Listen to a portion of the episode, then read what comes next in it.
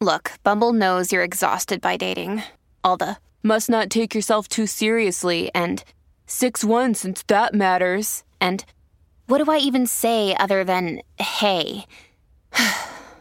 well, that's why they're introducing an all new Bumble with exciting features to make compatibility easier, starting the chat better, and dating safer. They've changed, so you don't have to. Download the new Bumble now. Another day is here, and you're ready for it. What to wear? Check. Breakfast, lunch, and dinner? Check. Planning for what's next and how to save for it? That's where Bank of America can help. For your financial to-dos, Bank of America has experts ready to help get you closer to your goals. Get started at one of our local financial centers or 24-7 in our mobile banking app. Find a location near you at bankofamerica.com slash talk to us. What would you like the power to do? Mobile banking requires downloading the app and is only available for select devices. Message and data rates may apply. Bank of America and a member FDIC. When you need mealtime inspiration, it's worth shopping Kroger, where you'll find over 30,000 mouth-watering choices that excite your inner foodie. And no matter what tasty choice you make, you'll enjoy our everyday low prices, plus extra ways to save, like digital coupons worth over $600 each week. You can also save up to $1 off per gallon at the pump with fuel points. More savings and more inspiring flavors make shopping Kroger worth it every time. Kroger, fresh for everyone. Fuel restrictions apply. Welcome to the New Books Network. Hi, everyone, and welcome to the New Books Network podcast in Ukrainian Studies. I'm your host, John Vsetecka. Joining me today is author and writer Megan Buskey, who will speak with me about her recent book that is titled Ukraine is Not Dead Yet A Family Story of Exile and Return. The book was published in 2023 by Ibidem Verlag Press. Megan, thanks for joining me today on New Books Network. It's great to have you. Thank you so much for having me. Megan, I want to start by asking you actually about your motivations for writing this book.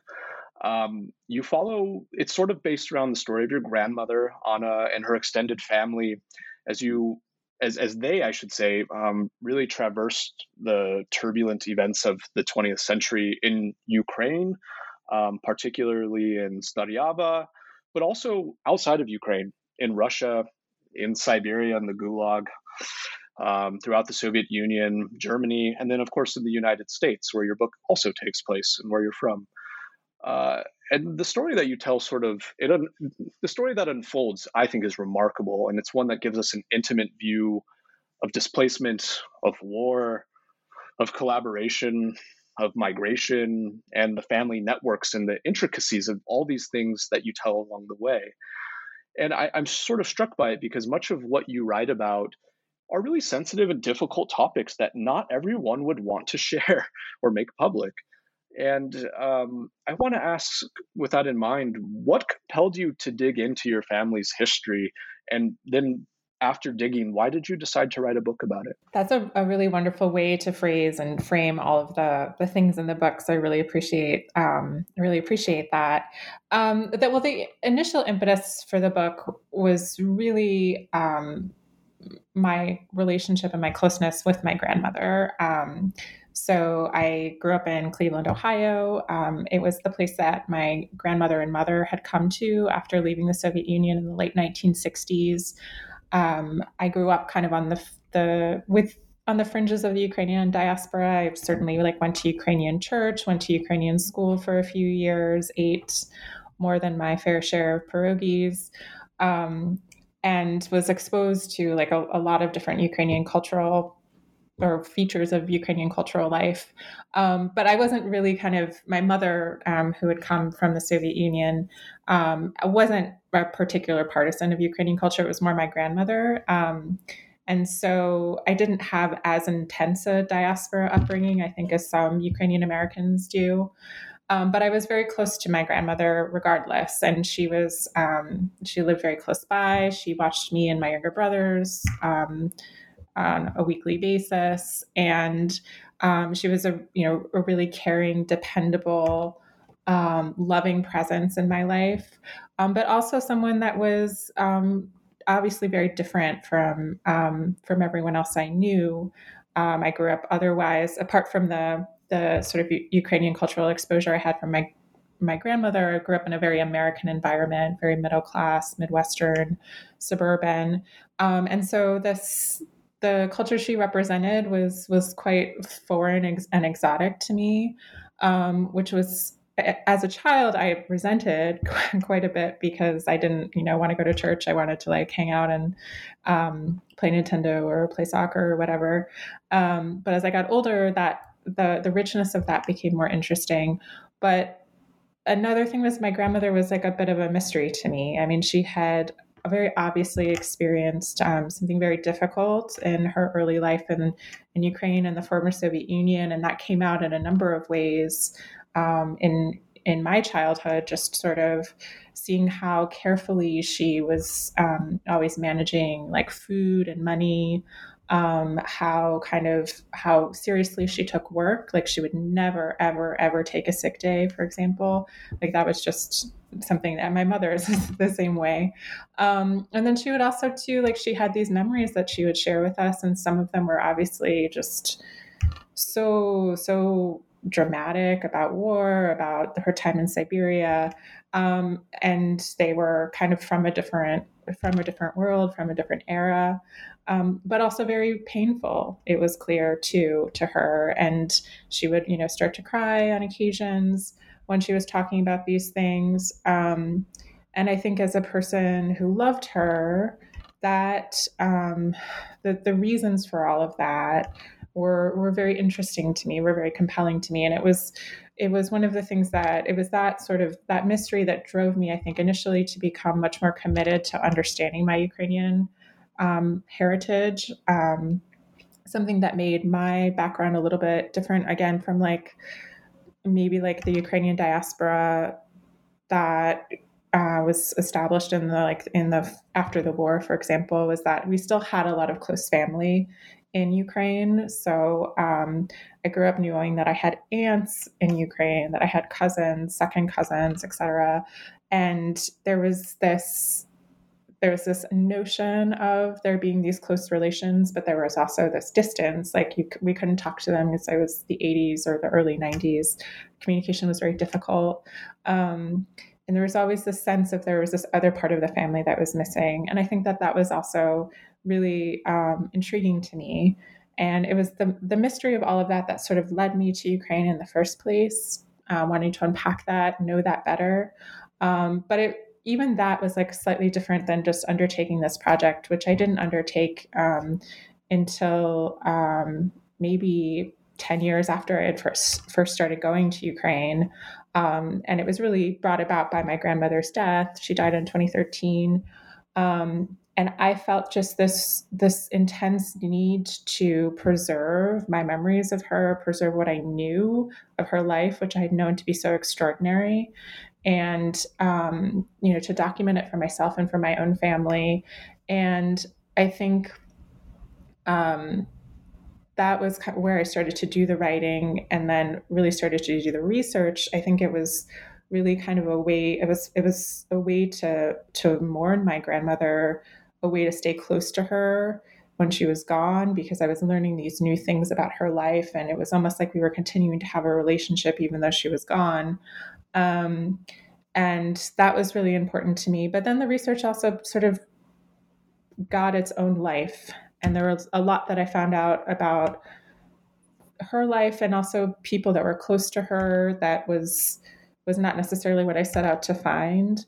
Um, but I did find it. And then once I started to see all of these pieces coming together, I felt like it was a really interesting story and that it could say something about what the Ukrainian experience was like, you know, particularly before and after, or before, during, and after World War II, but about the 20th century more broadly. Um, and I felt that by packaging all of that together, it could be helpful for people to try to to to to wrap their minds around what the Ukrainian experience was like through the through the lens of just one family. So that's when I started to think about it as a, as a book project that could have um, more value outside of just something that would be for you know my family purposes or personal reasons.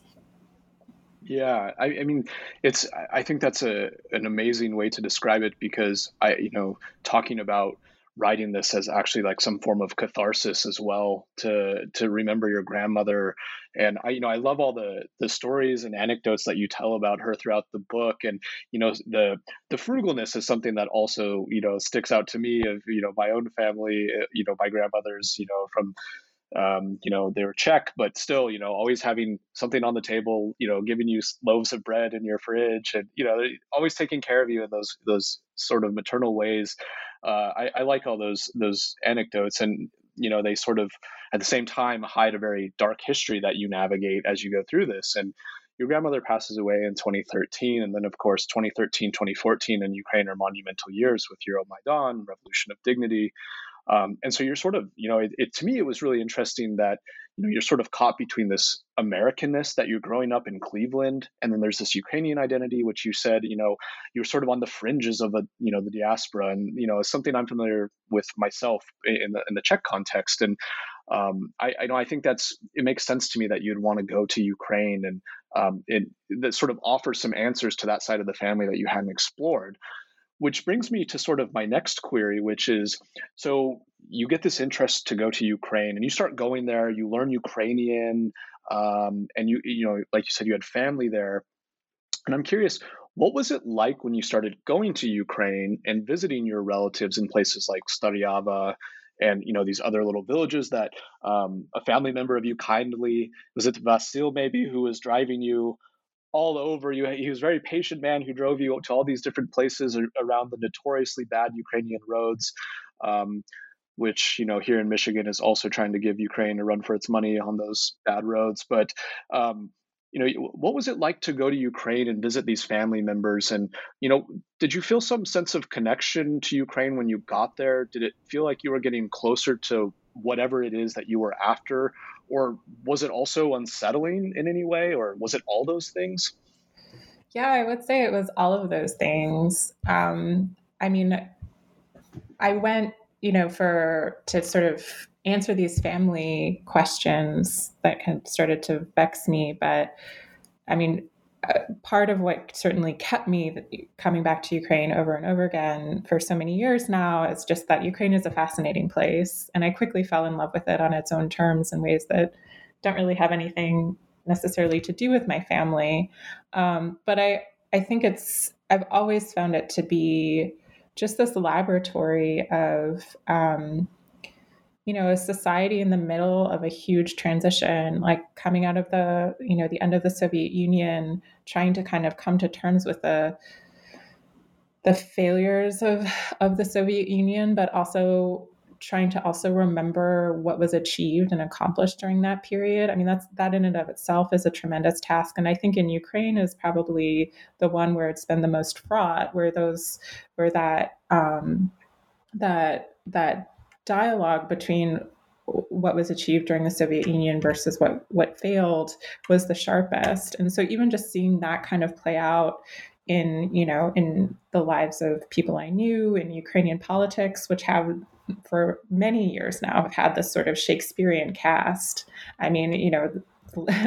Uh, Zelensky is like by no means like the first um, captivating um, Ukrainian politician. I mean, there, there, were many before him, um, and so I sort of actually got my own political education from watching Ukrainian politics unfold. I happened to um, end up in Ukraine uh, during the um, during the Orange Revolution, and so was able to to witness that tremendous event. And it was the first time that politics really seemed uh, alive to me and had real stakes. Um, I mean that came from a relatively sheltered and privileged position, but um, it was so engrossing. And um, so I, I, have always found Ukraine to just be just again just so fascinating on its own terms. But I think in terms of what I felt like when I first arrived there, I felt yeah very uncomfortable. Um, I had was not well traveled at all. I'd barely been to Europe um, when I first started going to Ukraine. I was like 21, I think, and um, I was not prepared for um, the degree of difference between American and Ukrainian culture. I wasn't ready for the degree of poverty that was still very evident in the early aughts in Ukraine. Um, and to see it just sort of so clearly in the lives of, you know, my family and my friends. Um, I also felt just uh, a lot of it was very powerful to be there because I felt like I was coming as a representative of my family from the United States. I was coming as a representative of my mother and grandmother, who my Ukrainian family had had lost due to emigration and Soviet leaving the Soviet Union um, was a really serious uh, undertaking. I mean, you were basically cut off um, from communication. Um, with it was very difficult to communicate once that happened. Um, there was really no prospect of being able to go back. And so when my grandmother and mother had left in the 1960s, they really thought that they were there was a good chance they were saying goodbye to their close loved ones for the rest of their lives. And to to come as um, an their emissary was extremely powerful for my Ukrainian family and was very powerful to me too. There was a way in which I was very conscious of the fact that I um, my presence was um, uh, I don't know I don't know exactly how to say it um, that I was sort of that my presence there and like my um there, I guess that just that there were much bigger forces at play than just my desire to go to Ukraine that you know being able to re- reverse this exile that my my mother and my grandmother had experienced by coming to the united states was really kind of a way of i don't know like um, changing the course of history in some way. I guess that sounds like way too dramatic but um, there, i just could feel that i was just part of this much much bigger story um, i don't know if that makes sense yeah, no, it, it totally does. And I, I mean, it's, it's sort of an unfair question in a way because, you know, how you feel when you go somewhere is totally overwhelming, particularly like when you're out of your own country, I think. And, um, you know, I, as someone now, you've been to Ukraine so many times, you know, it's, it's like a second home. And it's just, you know, I think that for me, it's a second home too, but it doesn't always make going to that home easy. Um, and it is, it is, Ukraine can be that sort of intimidating force of history that hits you when you land. Um, there's a lot that there's, especially you know if you've read the books on it, and um, obviously you have. You know, you cite a number of good historians in this book, and you've talked to them. But there, there's a lot sort of uh, of processing that goes into recognizing what you're walking into in a place like Ukraine. You know, it's I, I, like the way that you talk about it in your book of like it, you know I think you just called it a labyrinth a while ago or a laboratory and you know it is. It's it's not just one thing and that's what makes it so enticing but so complicated. Um, and so I think I mean I totally understand what you mean by that of like there's just a swirl of emotions and feelings that go into this and you know I, I, I can grasp that from your writing and your book about confronting these different people that you know you've never met before and some of them that you know your family that's older than you in the US probably hadn't met or hadn't seen at least in a long time. I mean, I love this anecdote where you go to Andri's house and um, you know he's nobody would think it was was your grandmother married to him yeah that's my andre is my grandfather so. okay he's your grandfather and, and there's a, by the way there's a very helpful family tree at the at, at, the beginning of this book which i found myself referencing all the time to keep track of it um, but you go to you know his house and you sort of show up and when you get there he's on a walk and somebody goes to get him and then um, you know you tell the story of what it was like to meet him but you didn't want to tell your mother about meeting him because you were afraid you know of like what they might say about it. And then you sort of go through all these histories with your family of you know was he a good man? Um, that you sort of go through these these paths that you do not just with him but you know with others as well that are involved. And um, you know I, I I think that's you just do this in a way where you talk about all these different family members and who they are and trying to construct them as people and as identities, you know, that you understand. And um, I think all of that goes into when you arrive in Ukraine and you you have to go through all these emotional things to sort of get there. So I I, I really thought that was wonderful. something else I also think is really wonderful about this book is although you are not necessarily a historian, you play a historian in this book. And, you know, I, I'm struck by the way that you gain access to information and people. And some of it obviously is helpful because they're your family, so they'll talk to you and you can do things like do oral interviews, it sounds like, and, you know, record these things but you also take on the very monumental task of going to Ukrainian archives. And I was sort of chuckling to myself when I was reading, you know, your experiences and let's call them trials and tribulations of working in Ukrainian bureaucracy. Um, you go looking for clues and answers to to these gaps in your family history. And you know, for those who are going to listen to this or are listening to this and haven't actually worked in Ukrainian archives, they are they are a treat. Um, some of my favorite people in the world are the archivists in Ukraine, but the bureaucracy can be insane. And you have to put in file orders, and they'll tell you that things don't exist, but they do. And you have to wait weeks. And you talk about doing some of these things to access files to your family members, um, particularly with regard to uh, Stefan Mazur, uh, who is a main character at one point in your book. Um, so first of all, I, just applaud that you went into the archives and were doing this kind of work because it's not easy.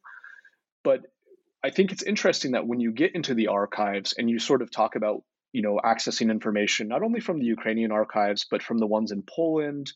Also, um, you know, you reference Yad Vashem and you work at the Holocaust Museum in D.C.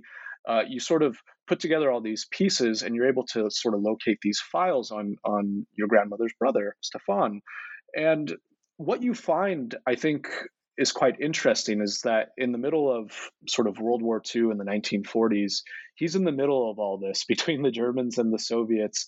Um, and you find out that he's part of the Ukrainian insurgent army, um, you know, part of UPA.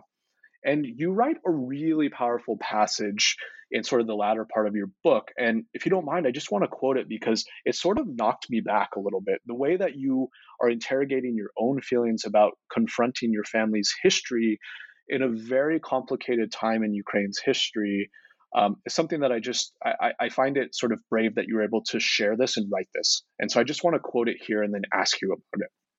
So you write, quote, and this is after you've, you've looked at the files you've received on Stefan. You say, regardless, the file did show that, as I suspected, Stefan had played one of the critical roles in the Ukrainian police during the Holocaust, arresting people and sending them to concentration camps. The file showed that he did this faithfully and repeatedly. How many times had he marched someone onto a train bound for Auschwitz or Sobibor? How many people had he hunted? Now, this passage, when I read it, um, I just kept thinking how difficult that must have been to A, confront, and then B, write, because um, nobody wants to have to find these things out about their family. But one thing that I think um, is quite admirable of you to do is to write these things in your book. Um, there are lots of these moments in Ukrainian history that people do not want to confront. They don't want to talk about these. Um, and I'm wondering if you can sort of tell us what it was like to confront this history and understand your family's, you know, sort of place in it. Um, so yeah, I mean, I just, I guess I'm curious if you could talk more about how you felt as you sort of, you know, you talk about getting files from these archives at different moments, you know, after traveling to Ukraine and then you get back and you have family members and friends who are sending photocopies to you and you're sort of piecing this together as you go. And it's very difficult, but you find out this information um, and in a very contested moment in Ukraine's history. I mean, this is something that is still to this day relevant in many ways. Uh, you know, and this is a moment that there's a Soviet occupation and then a German occupation and a Soviet occupation again, and these things get raveled up very quickly. Um, but of course, you know, there have been now lots of texts and books written on UPA and OUN, and you talk to some of the the great historians that work on these, such as you know Jared McBride and John Paul Himka, and um, you know these are very contested histories, as you know, but you're I, I find it I don't know what other word to say other than I find it brave and in, entirely admirable that you're able to write a passage like that and state that my family member was in this and took part in this. What was that like to do that?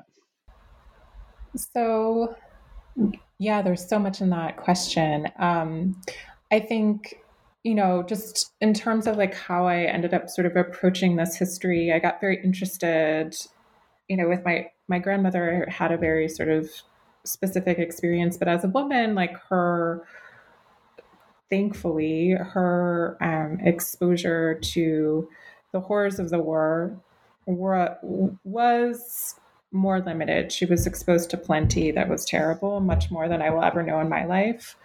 Um, but I became very interested in sort of the men that were close to her. So I looked very carefully at the lives of her first husband, whose name was Josep, um, her second husband, who was my grandfather, Andrei, and then her brother, Stefan. Um, and all of these men were you know born around the same time in like the either the late teens or the 1920s so they were kind of young adults when the war started and they were all involved in violence in some way during the war, but were but were you know perpetrators of violence, but were also victims. And I was very interested in that, um, just that complexity. And um, to me, I think it was just the way that these stories felt the most human. Um, it just it it didn't it wouldn't it couldn't make sense to me that a, a person could be in this particularly difficult these particularly difficult circumstances like not have to make a bad choice i guess um, but stefan in particular uh, was very interesting to me because he was such a an important figure to my grandmother um, you know when when i was growing up there was this portrait of him in her house he looked so young so handsome so kind of upstanding. Um, he had died, it was clear, during and in connection to the war. And it was his death, I think, that kind of brought about the most sorrow in my grandmother when she would speak about her early memories. And, um, you know, there was a sense that he had died tragically and in ways maybe that she didn't quite understand or that, you know, weren't clear. And so as I, um, you know, started to really research her life, I became really interested in trying to to understand what had happened to Stefan. And one of the first kind of most important early clues I got was that I think within like the a couple of months after my grandmother died, I was just like googling around as one does. And you know, I was googling in like different languages, just sort of like looking around to see what I could find. And I was googling about Stefan, and I for, I think it was in English. I was like, yeah, in English and I was just putting in some keywords and I found this it I clicked on a link and it took me to an entry at Yad Vashem's library and there was a photo of a man that was wearing a, a uniform and it, it said Stefan Mazur, a Ukrainian war criminal. Um, and the man in the photo looked similar to my grandmother's brother, but there was not enough like identifying information. There was, you know, no, no, no way to know much about this person um, or who this person was. But it was a very big flag. Um, but then I was also thinking like Steph- Stefan Mazur is actually a pretty common name. you know, it's not, it's not that unique. And so I was like, it's, there's a lot of probably blonde Stefan Mazurs um, in, or that were in Ukraine at that time. Um, but it was still a flag, and I, I could feel it in my gut that there was something that I, I needed to pursue um, around that. And so um, I did do, like, as you pointed out, like a ton of archival research. I had, um, I really enjoyed it. I, I, I want to give a shout out to the Ukrainian archives for, um, especially as a foreigner, I was able to do make you know so many requests and they were responded to so diligently and in such a professional fashion um, i was it was actually quite better than the like the work that i was doing with some of the american archives where you would like send a request and just like never hear and just like lose track not sure what what happened with the request um, so especially after 2015 and um, you know the the opening up of the secret police archives, it became much, much easier to access this information in Ukraine. And I, I really benefited from that, though I did plenty of work in person too with the help of, of relatives. Um, so but to to get back to Stefan, yeah, I did find, you know, the the incriminating information that I I got about him um, was was via archives, and to answer your question of what it felt like, to to get the confirmation of this. Um, to get the confirmation of, you know, in his case that he had been a, um, a member of the Ukrainian police under the Nazis, which was a terrible thing to be involved in. It was directly, you know, involved in rounding people up, sending them to, to concentration camps. Um, in there, I found a file in which he was accused. This sort of war crime accusation had to do with him shooting somebody that he was supposed to arrest and take to to Auschwitz. Um, and actually, the man escaped and survived, so he was outwitted. Um, but there was, I guess, the the notion that he shot at the person um, instead of I don't know if just trying to take the person peacefully. I'm not sure. I actually never really figured out kind of what the the the conditions of the war crime accusation were, and in any case, it ended up being um, closed in Poland because um, I guess there wasn't sufficient interest on the on the part of the Polish government to pursue it, and he had by that point, in any case, had been like dead for 20 years, Stefan. Um, but in terms of this question of like what it felt like to to find out this information, um, it was incredibly sad.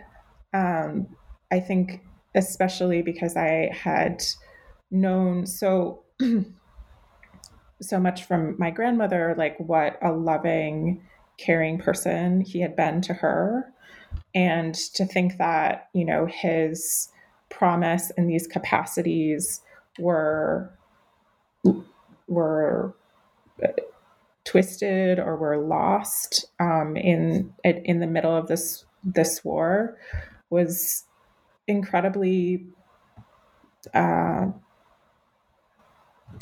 like again the word that just comes to mind is is sad. Um, and i think it was also and I, and I think of these that that photo of him as a young man before any of these atrocities took place. And i think about like the life that he could have had and most likely would have had if like the war had not happened in that region. Um and i i i just feel this an ache for him. But then i also think about you know i try to imagine the faces of the people that he enacted some violence towards. And, you know, another part, I also look very carefully at his, his record as a member of the Organization of Ukrainian Nationalists. He was in the SB, the Organization of Ukrainian Nationalists, which was another really, really bad thing to be involved in, and was um, acu- essentially accused of being part of a group of, of men that killed Ukrainian civilians, including women and children. And I think about like the faces of those children. I don't know who they were. I don't have visual faces, but I, I when I think of the sadness of what the loss of Stefan's promise, I also feel like it's really important to think about the the consequences of the violence that he enacted to And I don't know the the way to kind of resolve the tensions of those feelings. I don't think that there's an easy way to do it. Like this is this is not easy work. It's not supposed to be simple. Like it's not supposed to be um, clear necessarily.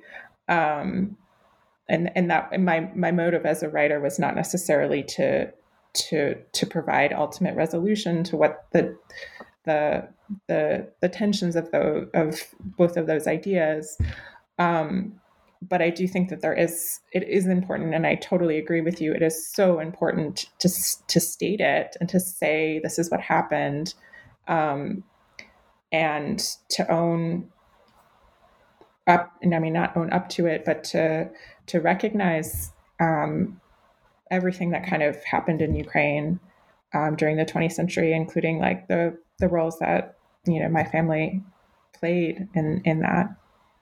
Yeah. Families have a lot going on. Let OLLY help manage the mental load with new cognitive help supplements for everyone four and up, like delicious Lolly Focus Pops or Lolly Mellow Pops for kids. And for parents, try three new Brainy Chews to help you focus, chill out, or get energized.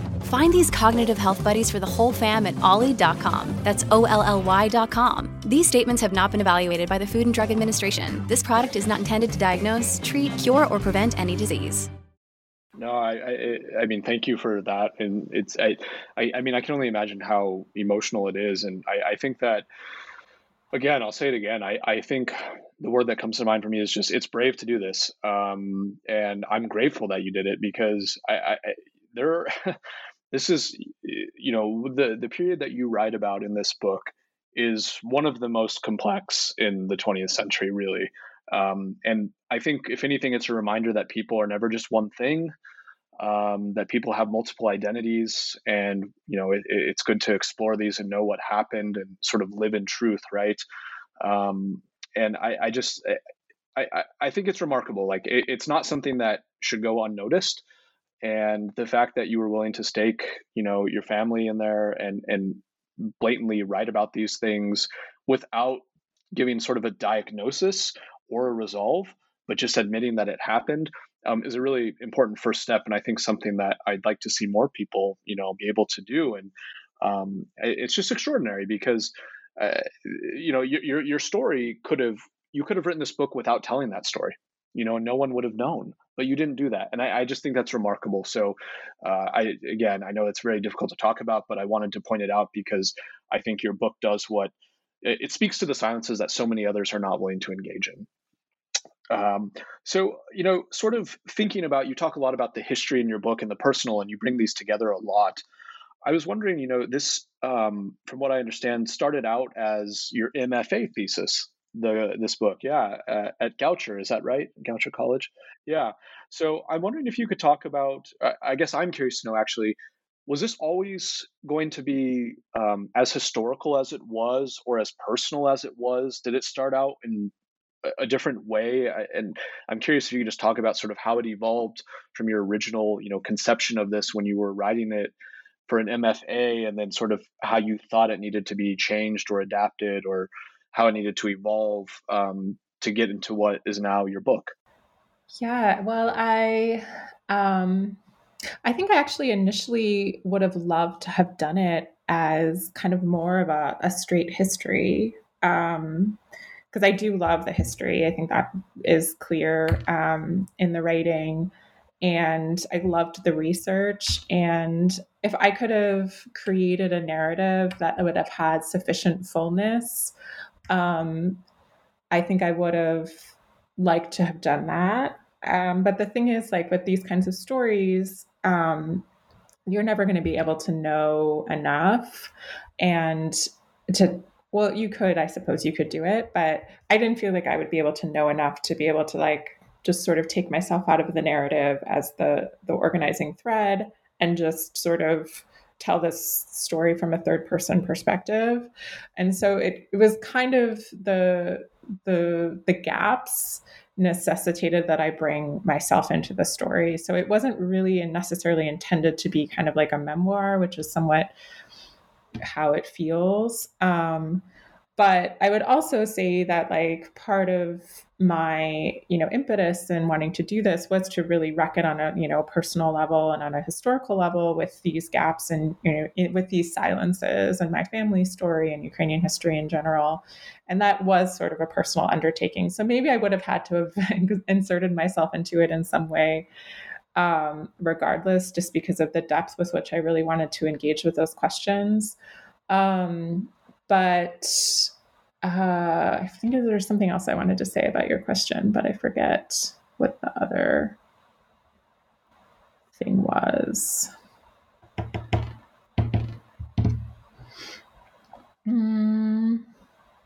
It's a thesis.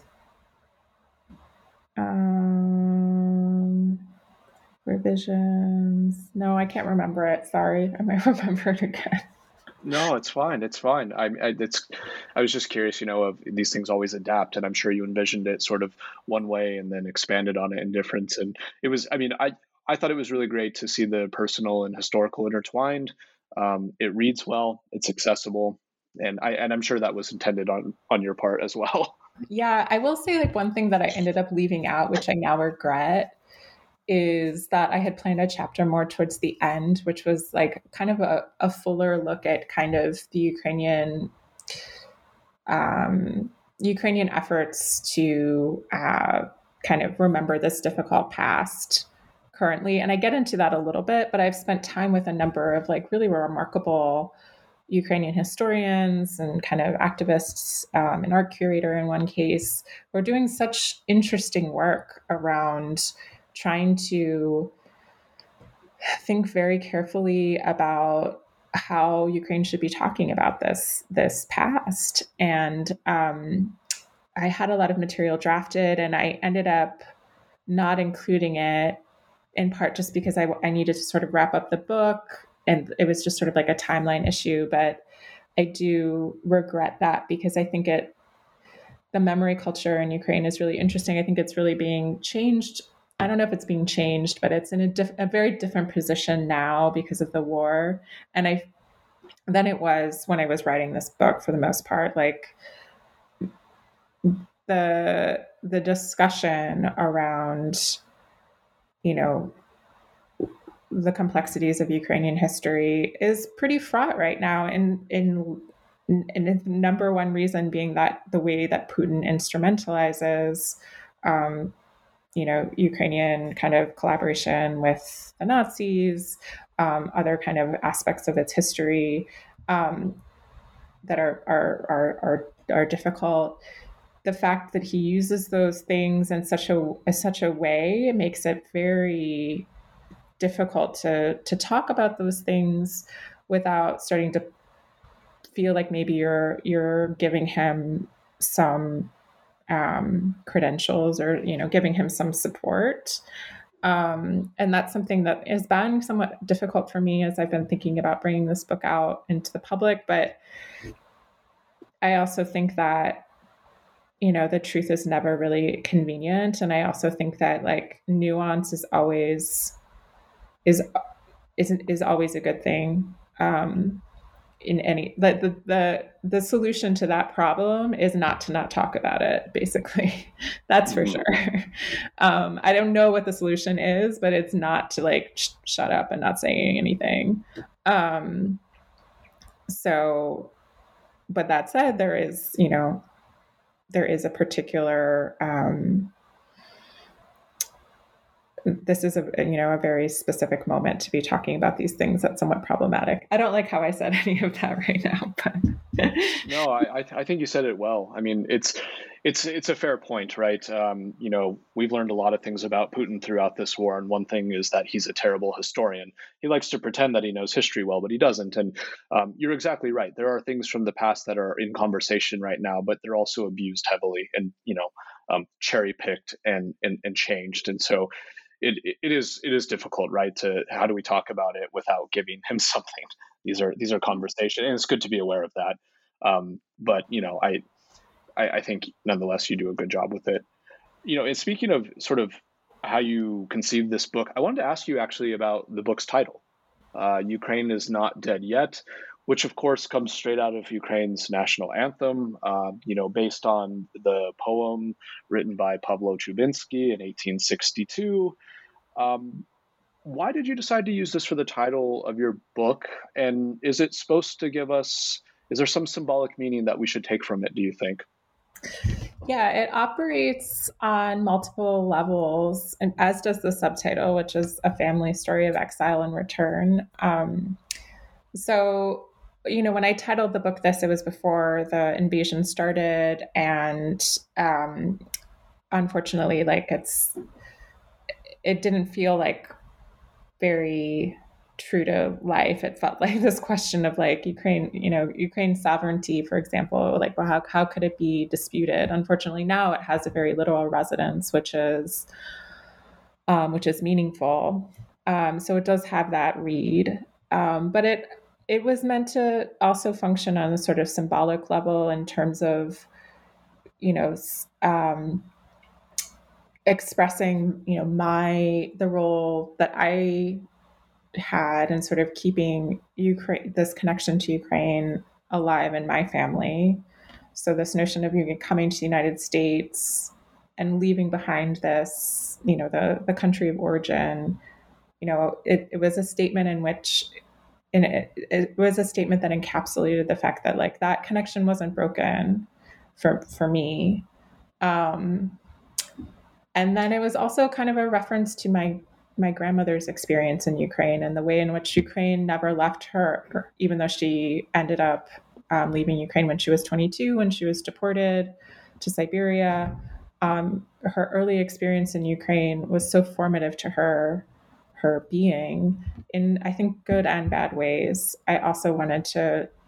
Um, I also felt like the title uh, encapsulated that as well. And then the subtitle to this this notion of exile and return refers to a, a, the number of characters in the book that experience this sort of distance from some place or some kind of family group, but then also is able to return to it in some way. Um, and there's a, a, lot of instances of that across the book in, in terms of, you know, my grandparents being deported to Siberia um, from Ukraine, um, my um, my grandmother and my mother coming to the United States and sort of leaving behind the Soviet Union. Um, the fact that my great grandfather had actually come to the United States before World War II and was always essentially living in exile. Um, and it was only when my grandmother came to the United States that she was able to like return to this family structure of, of knowing her father, who she had she had last seen when she was four years old. She didn't she didn't see him between the ages of four and I think 41 or 42.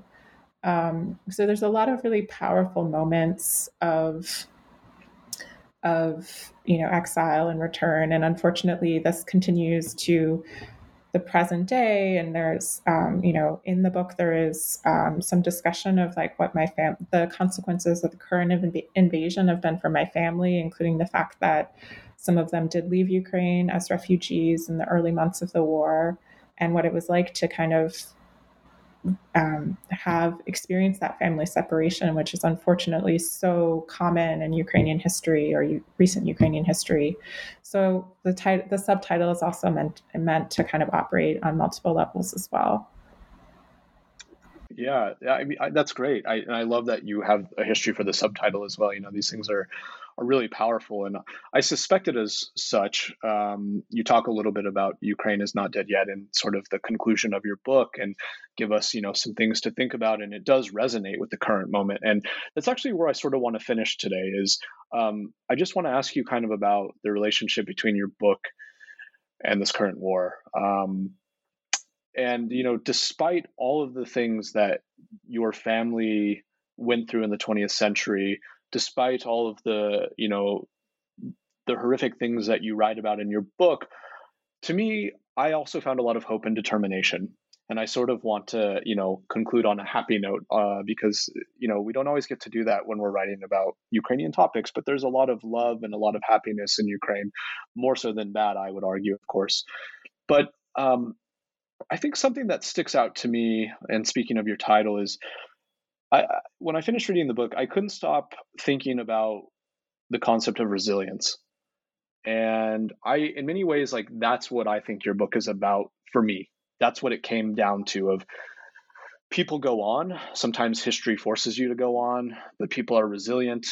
I think about your family that was in Siberia, and then you tell these little great anecdotes of um, they're flying on the plane to the United States for the first time, and they try soda for the very first time, and the flight attendants are sort of doting on them because you know they don't speak any English, and these these young girls are just having a great time and learning about different things in the world, and um, people persevere. And so, I mean, you talk about the war. You actually start the book talking about February 2022, and you end the book talking sort of about um, the war and your family. And um, you talk about a family member of yours, a cousin, Natalia, who um, ends up having to leave Ukraine with her kids and separates from her husband. He stays behind, of course, but helps them get on a train and they go to Italy, and you end up going to Italy to meet with them and you know see them and check in on them.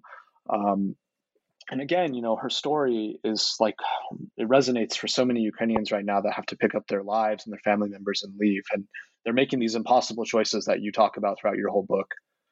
So I just want to finish by asking you. Um, I want to ask you what lessons you think we can take from your book and your family's story as we sort of think about the future of Ukraine. You know, what do we carry with us from the resilience and going through hardships, but also overcoming these hardships? Um, to me, your your book speaks volumes about how people do this, and I'm sort of wondering, you know, what lessons you think your book offers for us as we look forward for Ukraine, as we sort of hope for, you know, um, this war to come to an end as soon as possible, and then also for, you know, prosperity in Ukraine afterwards. Um, do you have any words on that? Yeah, I think my, I mean, one thing that I've observed, and you know, as you're saying that, and I, I sort of, I think about just, you know, in my own family, like kind of like how, like, kind of hardworking people were, um, and I think uh, about, you know, like talking to my Ukrainian relatives now, and you know, a lot of them with the electricity attacks and so on that's there's a lot of inconvenience to say the least in ukraine in every single part of ukraine. But there's not like a I, like i don't hear them complain and there's like a real commitment to trying to like live kind of as fully as possible despite the um despite the the setbacks despite the hardship. And um, also a lot of ingenuousness, which I think is kind of a hallmark of Ukrainian culture. Like I was talking to my cousin's daughters a few weeks ago, and they were showing me like this alternative lighting structure or, or infrastructure that their dad had set up for them. So like whenever the lights go out, they just kind of like hit this like switch on the wall, and there's all of this battery powered light, and it's they can just kind of carry on per usual. Um, and I think that that's uh, really beautiful. Um, I think it exists side by side with a lot of suffering for every Ukrainian right now. And I think it's important not to lose sight of that, of the psychological stress of living in a country that's under um, so much strain, um, where everyone knows someone who's fighting, everyone knows someone who's been killed or who's lost their homes or whatever. I mean, just it's it's unrelenting. I think from from what I observe from afar, um, but it's you know along with this this real um, sort of unwavering commitment to to living as as fully as possible as I've as I've experienced it um, or as I've observed it. Um, and I would say like on the topic of resilience in my my own family, I think I had like this really kind of this remarkable experience going back so and sort of tracing the lives of these people so closely. In some cases felt like i got to know them quite well despite maybe never even really knowing them. Like my great grandparents or my great grandfather Mikhailo, who i mentioned before who had come to the united states before world war ii and was here throughout the whole war watched as like his his community got swallowed up his family was swallowed up by the war. And he didn't know, I think, for very long stretches of time, what their fates were. And, and yet he was so devoted to this idea of trying to find them and trying to bring them to the United States. Um, and I saw found in the archives just the paperwork he had submitted, kind of begging various Soviet officials to please like give his wife an exit visa, give his daughter an exit visa. Um, and I think there is a way in which I can feel that I mean, I he died when I was three years old, so I don't know him. I don't have any memories of him, but I, I feel like the foundation of my life is built on that love that he showed by so being so steadfast in his commitment to his family. Like so much of what I have is because of what he was able to do for them. And I, I, I feel that and I see that in my life in a way that I never would have been able to had I not done this book of just sort of knowing the sacrifices that people made for you before you were born, before you were even an idea. Like he didn't had no idea that he would have like a great granddaughter that would be kind of embarking on something like this or like living in this kind of like full you know american life but he was doing as much as he could to sort of give those possibilities to his children to his grandchildren and you know to subsequent generations and i um, feel those feel the, the, the benefits of that in my own life in this way that i think is really beautiful it doesn't exactly speak to resilience but is is something that for me has been so um, important coming out of this project yeah, I, I, I, it's a beautiful place to end. I think. I mean, on love, it conquers all. Um, Megan, thanks so much for talking with me today and about your new book, Ukraine is Not Dead Yet A Family Story of Exile and Return. Pick it up now, give it a read. It's a great book. Megan, thanks again for joining me. Thank you, John.